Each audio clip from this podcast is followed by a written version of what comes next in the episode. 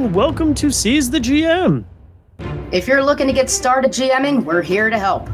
And if you're a GM with a few levels under your experience belt, we are here to help you find your prestige class. Let us take you through some common questions, concerns, and the fun challenges that every GM will face. We have our ideas, our opinions, and some might even say answers that we want to share. So pull up a chair, dust off your dice, and let us help you seize the GM.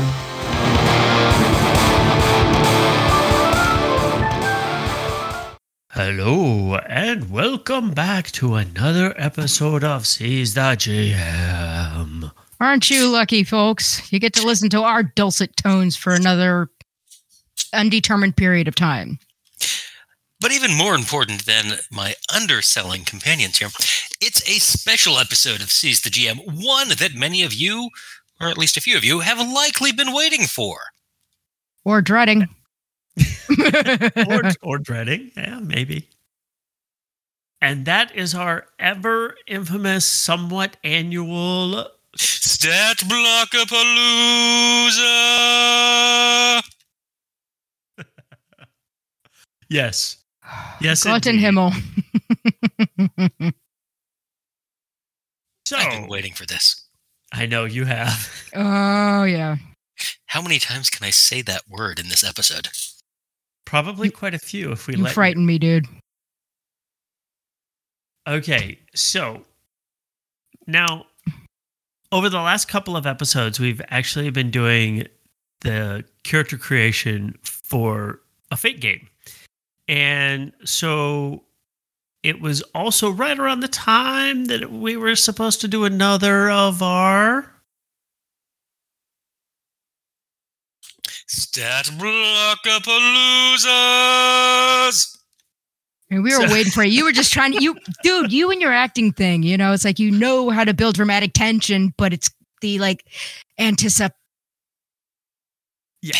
patient bit, you know. so, all of us thought that it would be fun to keep working on this and maybe do some more work on that setting that we just finished doing. So, what we did was we came up with three more people, places, and things for this particular setting. Completely unrelated, without talking to each other, we will see if they relate at all.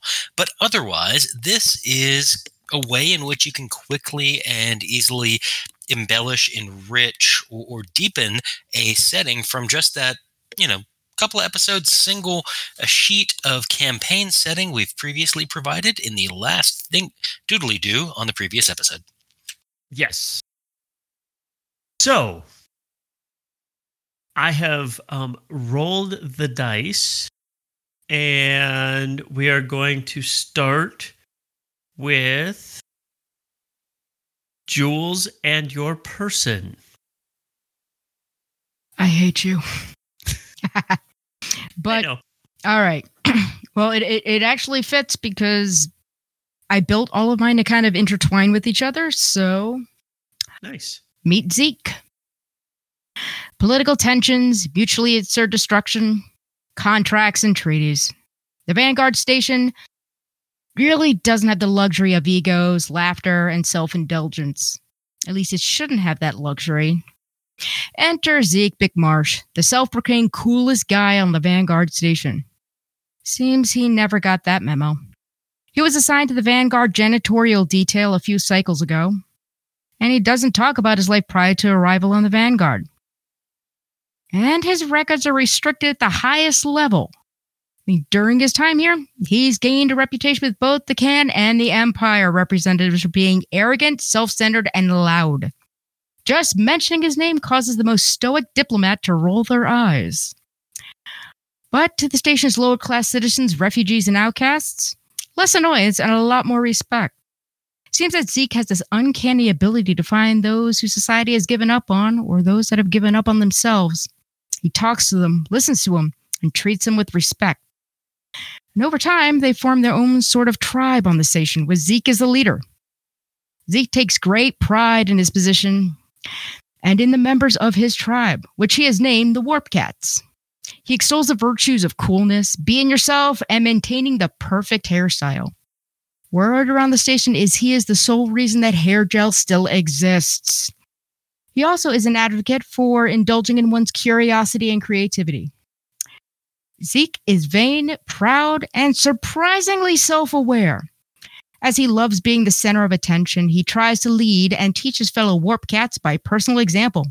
He's happy to go first and bare his soul at a poetry slam. His poem was an ode to his favorite comb and hair dryer. The first to apologize when he's made a mistake or hurt someone's feelings.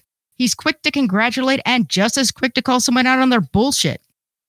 The rank and file of the station really don't know what to make of Zeke. They only know that he's here to stay and that all methods to get him off the station, including trying to jettison out an airlock, have failed. Cool. I like. I am, I am glad that you do. Yay! I was worried you guys would think that's not spacey. I, I, I'm getting very Johnny Bravo vibes. Yeah. I'll be honest. I, I stole I, I stole the guy's name. There's from uh from a guy in Fallout who just had the I got to look at my hair and be cool. You just got to be cool, you know. Okay.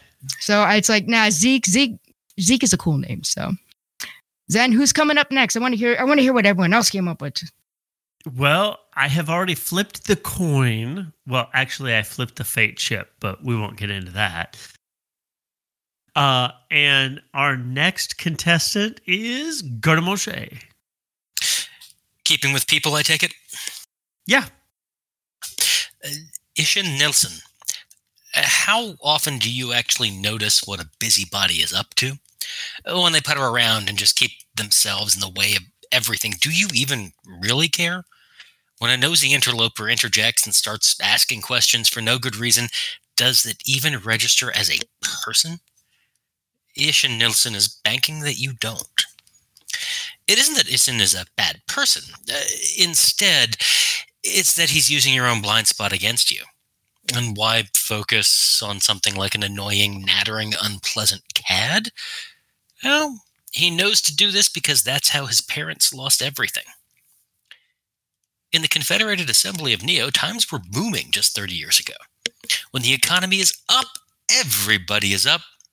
But his parents may have been a bit too loose with their own accounting and associations.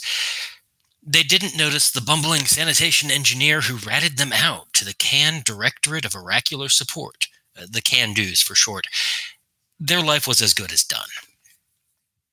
Ishin escaped, or more accurately, was sent to Vanguard Station, where his status as a minor ward seeking asylum because of his parents' political prisoner status uh, cut through some of the paperwork. On Vanguard Station, he learned the ins and outs of the most glorious empire of the expanding reach, as well as the bureaucratic purple tape of the can. He became a professional nobody, able to slip between two warring factions and pilfer whatever useful items he can. He even changed his name to Ishin Nilsson. Nice. I like it. Oh, I don't. That was kind of weird. Yours and I kind of echoed each other from different viewpoints. Yeah, I, I was also really surprised by that. Uh, but Completely unintentional. I how we got to stop operating on the same really cool guy wavelength, man. Well, we will see if the rest of our ideas bear similar fruit. In the meantime, Zen, tell us about your person. Woohoo! Theo Maxim. While the Empire is coming in to make nicey nice with the Assembly, there's another group on the station that wants something else. They want to be independent from both the Empire and the Assembly. They're the ones born to the station. They're called rotators, but that's not by those that are not born on the station itself. They wear it as a badge of honor and as the name of their revolution that has been brewing under the surface for years. With the stakes growing by the day, they feel the need to be at the table since they see this as their station and home. Yet neither side sees them. That's where Theo comes in. He was born as a mid level operator for the rotators for the last several years. Then there was the purge of the upper ranks once the Empire said they wanted to have talks. He was able to step in as the de facto leader. He was he has always been at the right place at the right time to move up the chain.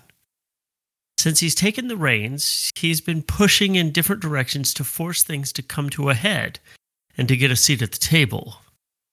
If he can get it, then he will be working for the folks of the station. Long live Theo. Neat. Definitely seeing that all three of us have our own default styles we may be slipping into here. uh huh. Yep. Dude, Which I didn't fun, do though. anything with horror on any of these, so no. You also have a heavy dose of the absurd you like to kind That of roll around true. with.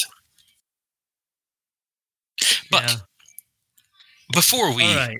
yeah, before we lose the momentum, Zen, you who have control of the, of the Fate dice and Fatey chips, who is next and in which of our remaining categories? Well, we're going to stay with the same order of of who's doing what.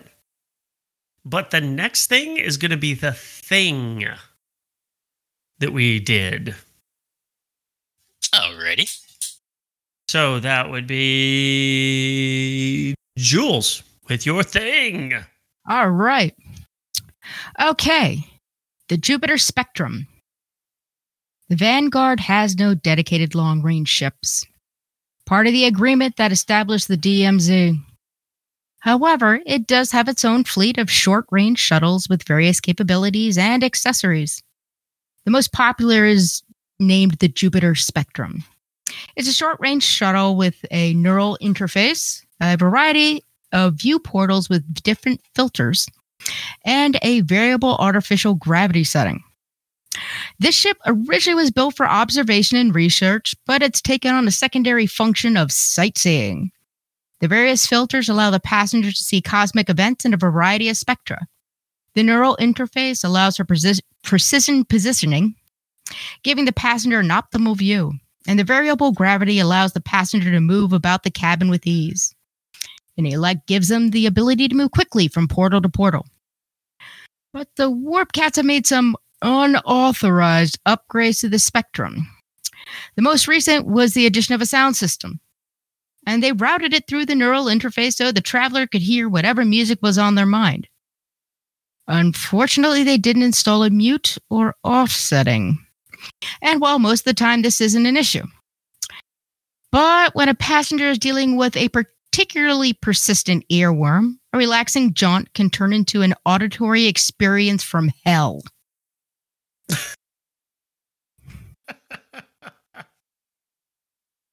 I've been dealing with an earworm all day. Uh, uh, my wife has had one for like the last week, apparently. I I have ways to get earworms out. The problem is I replace it with another earworm. Yeah. And unfortunately, the one that I've got seems to trump all of them. and I am not kidding. It's horrible. And Well, it's don't a, it's say a, s- anything then. no, it's, it's a wonderful little superpower, kind of like having like, oh, okay, I've got one doomsday device. right? I've only got the one Yeah. easily accessible. Hey, so Garde Manger, what's your thing? What's your thing? Tell me your thing. Well, the thing I'm adding to this universe is the Chimera Key. The world is built around information. It's the currency of the realm, if you will. That information is guarded well with locks, saves in myriad ways to scrambling any attempt to utilize it by the undesirable. One problem does underlie that entire supposi- supposition. Nobody has managed to create a new file structure in a few centuries. Oh, sure, improvements have happened, storage has improved, the code is more elegant, but the underlying architecture is the same. Enter the legendary Chimera Key. Uh, probably the closest thing to an artifact you may ever see, it exists as mere rumor and phantasm in the governmental, military, and infosec circles. A way to cut through existing encryption no matter what, a cyber skeleton key. The few people who know what to look for know that the Chimera key is a specific combination of hardware and software. Eh, well, firmware, really. To break into the back door of the entire file structure used today requires hardware not manufactured in over 150 years. The unique key holds the firmware exploit everyone wants, but no one can seem to get off its unique storage media. Hildebrand Hiyazaki is one of maybe a dozen people who can confirm the existence of the Chimera Key. On the precipice of a disastrous war, Hiyazaki knows that the key may be the only thing to prevent that war, or at least ensure that the can doesn't fall apart as losses inevitably mount. Nice. That's cool. That's really spiffy. I like that, dude. Wait, I mad snaps, man brilliant. I loved it. Nice. All right, Zen, come on, thrill us, or at least make us want something. Bounder E19. The Bounder E19 is a state of the art, well, is state of the art for mechanical as well as electrical engineering. It measures in at 14 meters in height and masses at about 65 tons while it's a big mech, it's still able to move at pretty high speeds, averaging at about 95 kilometers per hour. While this is nowhere near the speed of fighters, it is capable of going from an atmosphere to the hard vacuum of space with no problems. It also has a propulsion system that makes it possible to move in space, but its speed is much slower, checking in at a paltry 45 kilometers per hour. But stopping at that speed is not easy, especially when you've got 65 tons behind you. The number of bounders on the open market is only about 12. Each one costs a small fortune to purchase and maintain because maintaining a mech is not cheap. Uh, they're only really usable for combat, though the private versions do not come equipped with anything in the realm of military armament at least that's what the company says. Uh, they do come with a few things that can be used to fight with, though. But all but one of these is really just kind of a, you know, setup for being strange and and you unusual is the fact that they do mech fighting.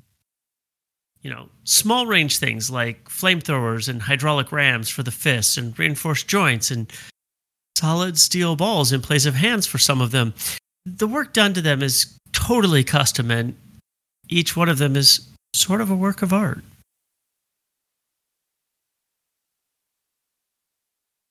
Nice. Well, dude. I, I like. I like very much. I think it is awesome. Thank you. And is it anything that I kind of want to see like BattleBots right now? I was gonna say that that was a, a strong, you know, battle bots, Gundam Wing kind of feel to it. Yeah. Well, we we talked that there were mechs, but we didn't talk about what they were or how they were used or anything. So I figured we needed to have one at least. So. Yeah. All right. Well, if everything is fair, but we're keeping with the same order, aren't we? For our place. Yeah. So you get yeah. to go last every time. Yeah. I'm rolling the dice want, next do time. Do you, to, do you want me to check? Yeah, I'll roll the dice next time. Okay. no, no, no. I was saying next time we do a dartboard. We turn around, we throw it over our shoulder. I have plaster walls. I'm not throwing darts at plaster walls. Well, no, you put a cork board up there with everyone's name and person, place, thing. True. Okay. All right. So, I guess oh, mine is the place. Welcome to the Warp Cats Garage. With the arrival of Zeke on the station and the subsequent formation of the Warp Cats, the station security chief, Doyle, needed to do something namely, find a way to contain them without invoking their ire. So Doyle made a deal with Zeke. Doyle would give them the use of an abandoned station hangar as a sort of base. The hangar would be monitored, but only Doyle would have access to the feed. And as long as they didn't cause too much of a ruckus, they'd be left alone. Zeke agreed to the offer and christened the hangar the Warp Cat's Garage. The Warp Cat's Garage serves as a meeting place and hangout spot for Zeke and his Warp Cats. The garage has a couple of bunks and a few foldaway cots, standard cash accoutrement, crash accoutrement. Zeke installed a deluxe shower setup as well as a vanity station with variable lighting, a decent assortment of hair products, only one of which is labeled Zeke only. The rest is free for anyone else to use. Various brushes and combs, as well as a handy how to holo bit on hairstyling. Tucked away in the corner behind some privacy screens is the first aid station. It's stocked with various medical supplies, basic surgical tools, some how to medical holo bits, and a portable sterilization field generator. In the back, there's a small library with a varied assortment of manuals, books, and holovids on a wide variety of topics. From robotics to medicine, from survival to flower arrangements. Zeke is always encouraging his warp cats to add to the library. Doesn't matter the topic. Because how will you discover something cool if you don't even know it exists? The rest of the space is a combination living room, workshop, science lab, and music studio. Zeke encourages his warp cats to make use of the facilities however they like, to discover new hobbies and talents, to practice something, to fiddle around, and to de stress. And Zeke likes it when someone tries and experiments randomly, learning something by hands on discovery. That's how Rowdy discovered that Zeke's preferred hair gel can be used as a fuel additive, which will give a the ship a quick, quick burst of speed. Sadly, gunks the engines up and smells horrible. So the Warp Cat's garage is the perfect home away from quarters. A private gathering space for the station's outcasts, hidden from the scrutiny and judgment of the station's more proper inhabitants. And the acoustics are pretty swell, giving the latest poetry slam night an epic feel. Nice. I like it. Oh, It- yeah, it fits. It kind of pulls everything together that you're working with there. It's got a definitely got that that kind of coherent vibe. I like it. Yeah. it's the first time I've tried to do something where they all kind of feed on each other and not just part, part, part, you know? Yeah. So I'm glad you guys liked it. This first time I tried doing that. I, I know Garde Manger, you're much better at it than I am, but and then you usually have a whole story in your head before you write that stuff. So I tried. My three things may or may not be able to all kind of go together to a coherent campaign. You'll just have to see if you can find a through line for them. As I Here's tell hoping. you, yes, as I tell you about Olson B7463. Because everybody loves an asteroid, right? They look so pretty floating out there. Even the ones with pirates. Well, pirates don't really happen in space, though. There's nowhere to go. You have to make sure you have a way to offload stolen goods and wash them clean of identifying marks before getting them back into a stream of commerce. A stream of commerce that everybody knows where everything comes from. It would be lunacy to try to be a pirate. Where would you refuel or refresh your oxygen scrubbers without a good station or planet to dock? I mean, those scrubbers won't last forever, even if you do properly delouse, sanitize, and cycle them. I mean, neither the Reach nor the Can would want to start a war right now, and at least not that way. And pirates would just have no place to go, no matter what the news vids say, right?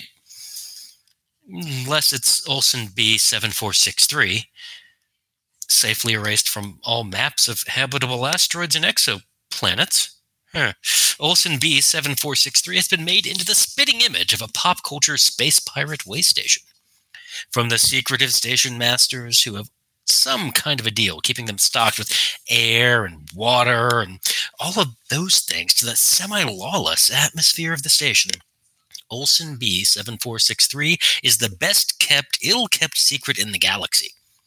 The Reach and the Can are both said to have someone on the ground, though it's hard to say exactly who that is. Where the station masters managed to get their tech and goods remains a mystery, but just don't make any jokes about their height, okay? And the people in charge all seem to be around well, maybe four feet tall. It must be the low gravity and high radiation, right? Nice. Oh, that's slick, dude. That's slick. I like it. Nice. I like it. Mm-hmm. All And- right. Zen, yes, what do you have to literally bring us home? All right. The hand gestures that flash between the bookie and the betters are fast. Then bets are stopped as the two combatants come rumbling into the dome that is 1.5 Earth's gravitational pull. The engines can be heard winding up as the pirates get their mechs ready for the go signal. The countdown starts, and then the two man like shaped mechs charge toward each other. Welcome to the Rumble Dome on asteroid BD 2184. The other name it goes by, aside from the Rumble Dome, obviously, is Rumble Rock. The whole asteroid is basically set up to be a gambler's dream. I mean, you do have some, you know, low end things to gamble on, like cards, but it goes all the way up to fights and races. The biggest draw by far is the mech battles. They're constantly worked on and refined to make the fights even more exciting. The owner or owners are an unknown variable in this place. The most important reason is no one is sure who they really are. They just stay out of the lights so their location can speak for itself. A nice way to make use of those bounders. Yeah. Spiffy, dude. I like it. Thank you. I do like that very much. I think it's awesome. I, I wanted to have a few things that were tied together, and then I wanted to throw a couple of things that were just kind of weird and out there. So, Nothing I wrote is directly tied into each other, but they can easily be put together in a uh, complementary way. Yeah. So that's that was kind of my you know plug and play, but at the same time, I have a thing in my head of what I would do with them all together. yeah. Well, that was like one of the things that I did with Theo was I actually wrote uh in his in his thing like a couple of his aspects are actually written in there. Yeah. Like I made a point of like okay, what would his a- what what would be like a couple of his aspects? And so you know, like his high concept is very obvious, but then his other ones are kind of just wormed in. So you could go with that. So I, that's kind of what I was thinking when I did those. And then the other ones, you know, a thing. It's a it's a little harder to do that with, but it can be done. Um, and I tried to do that with some of those, and then I did the same thing with uh, the Rumble Dome. Yeah, there are some um, aspects kind of worked into mine, not as strongly, but the thought process was there. Yeah, Yeah. and you can see it, it, especially once you think about how fate works. Like, all of us did it. You can see it. I mean, like, Zeke is, you know, I mean, his high concept is right there. The self proclaimed coolest guy on Vanguard Station. I mean, that, that is his high concept. You know, it's great. So, yeah, it, it totally works. And so, if you've been listening along the last few episodes and you enjoyed that kind of fate generation for our characters and that campaign, I hope that this episode kind of showed you ways that that campaign could really quickly go. You know, the kinds of things that you could add in that would certainly enrich that entire game. It's yeah, kind of fun. Yeah. If you are new and didn't listen to those previous episodes, now is the perfect time to like, subscribe, and go back and listen to the old episodes. Find us on social media and do all of the things. All the things. all the things do all the things Indeed. Oh. you guys are. Ah, I have missed this so much.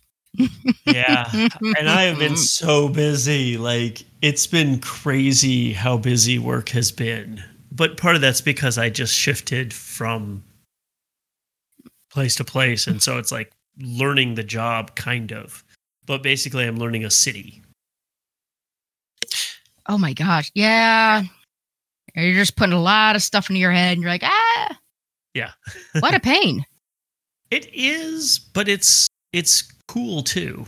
So yeah, I don't Yeah. mind doing it. And and since I've started taking some uh these uh supplements to help, uh it's actually really helped a lot with that.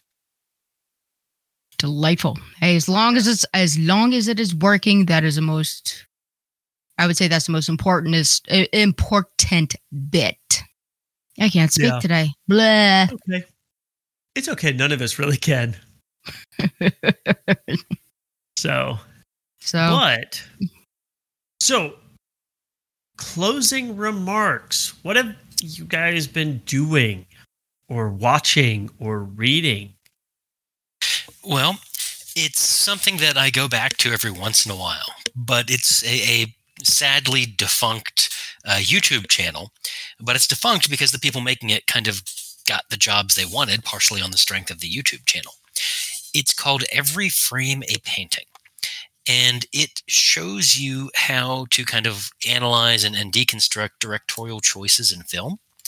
You know, how do directors and cinematographers do what they do? what choices are they making to uh, create a certain kind of emotional response or communicate certain things to you in every single frame of a film? And it's if you love film you need to watch it. If you want to understand where i start nattering on about directorial choices and, and kind of you know what it means to do certain things it's not a bad place to start because it's not you know the theater and its double but it is close enough to get the idea of where I'm going. Nice. That's cool. I like that. That's it. It is, it is a little bit sad that you know it is defunct, and that's and They got jobs actually like doing that stuff for real and not just analyzing it to explain it. oh, indeed, it- indeed. It worked like a resume for them to get the job in the industry they loved, as I understand Yeah. the story. Ooh, okay, That's that's, really even cool. cooler. Okay, you. I, sorry, you just love the happy ending bits, don't? I do look for them. Indeed. I ah, that's awesome. I am a little jealous, but that's okay.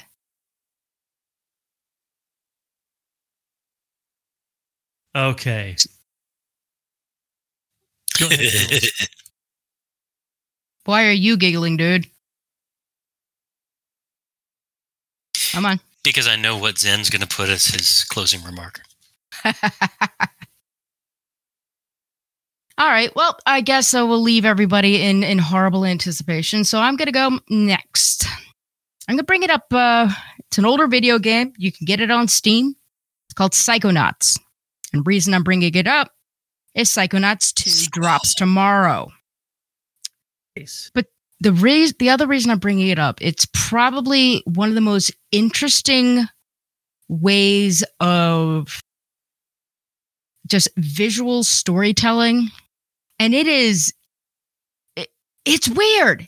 It's it's delightful. It has Richard Horvitz as the as the voice of the the main character, which is awesome.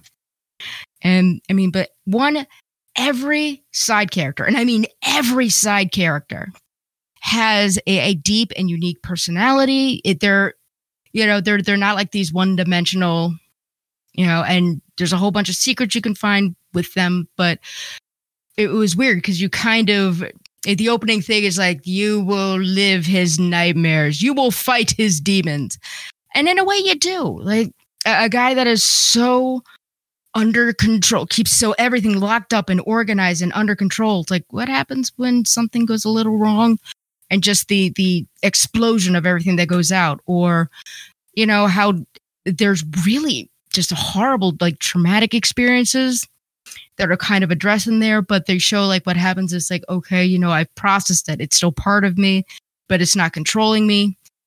In and you see that versus like another one who's like uh, paranoia and psychosis is run rampant and how they show it. It's amazing. Cool. And also, it's a good platformer. It's hilarious. And pretty much when you're lost in the game and you want to, and because they, they do have like that, okay, I don't know where I go to next, or I'm kind of lost. Where do I go? You summon your helper, and and mentor and guide by waving a piece of bacon. You summon him with bacon.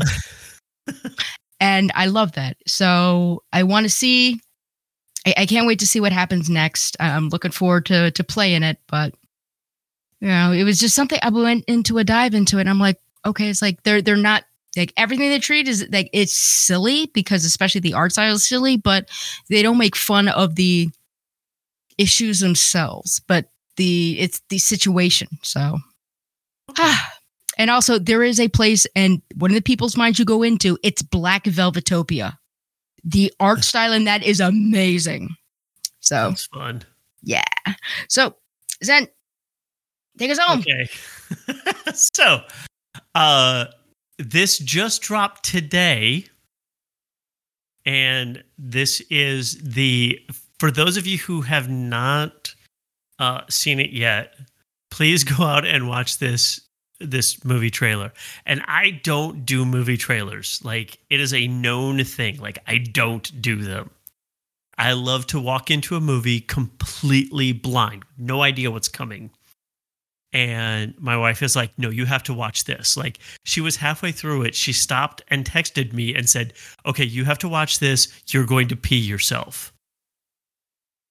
And that Wait, is- that's a recommendation. Is like it's going to make Yeah. you really? yeah. Oh, yeah. For me, because I don't do them very much, but it's the Spider Man No Way Home trailer.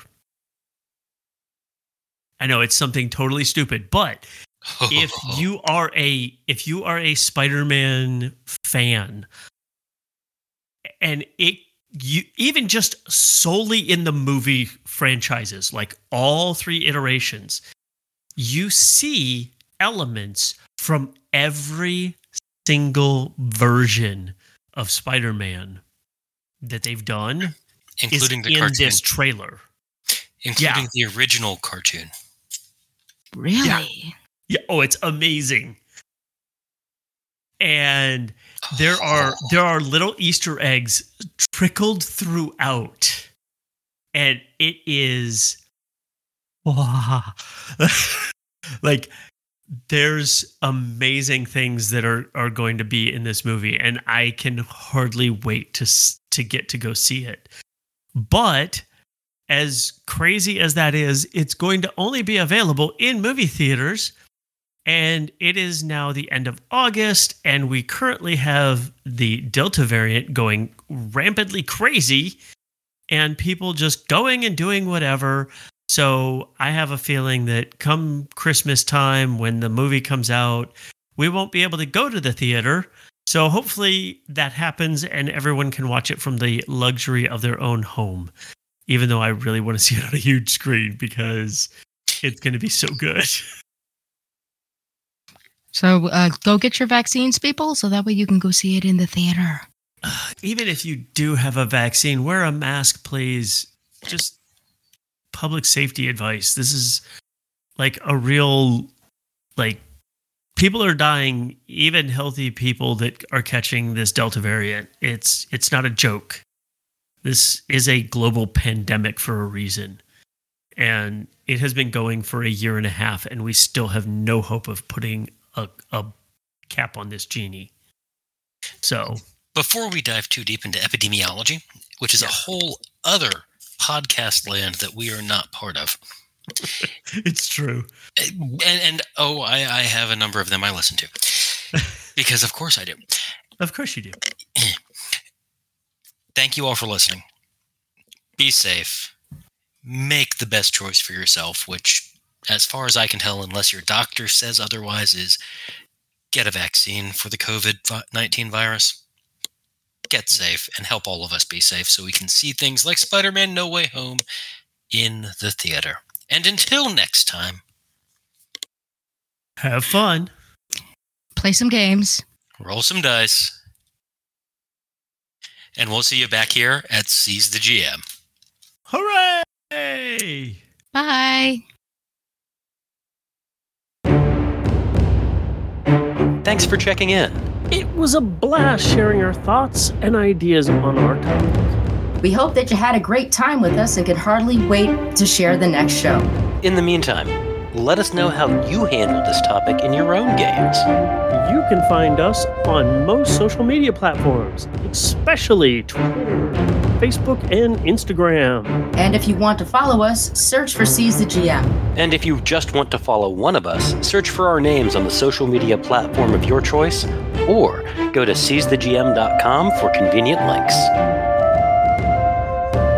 Seize the GM is released under a Creative Commons Attribution, Non Commercial, Share Alike 4.0 international license. All copyrighted material referenced herein are held by their respective owners. No infringement intended and no claim of ownership is. Once again, thanks to you, our listeners. We hope you gained some ideas for your ongoing games. Or the inspiration to run your first. Now get out there and play some games. Roll some dice. Be safe, and you'll hear from us again soon.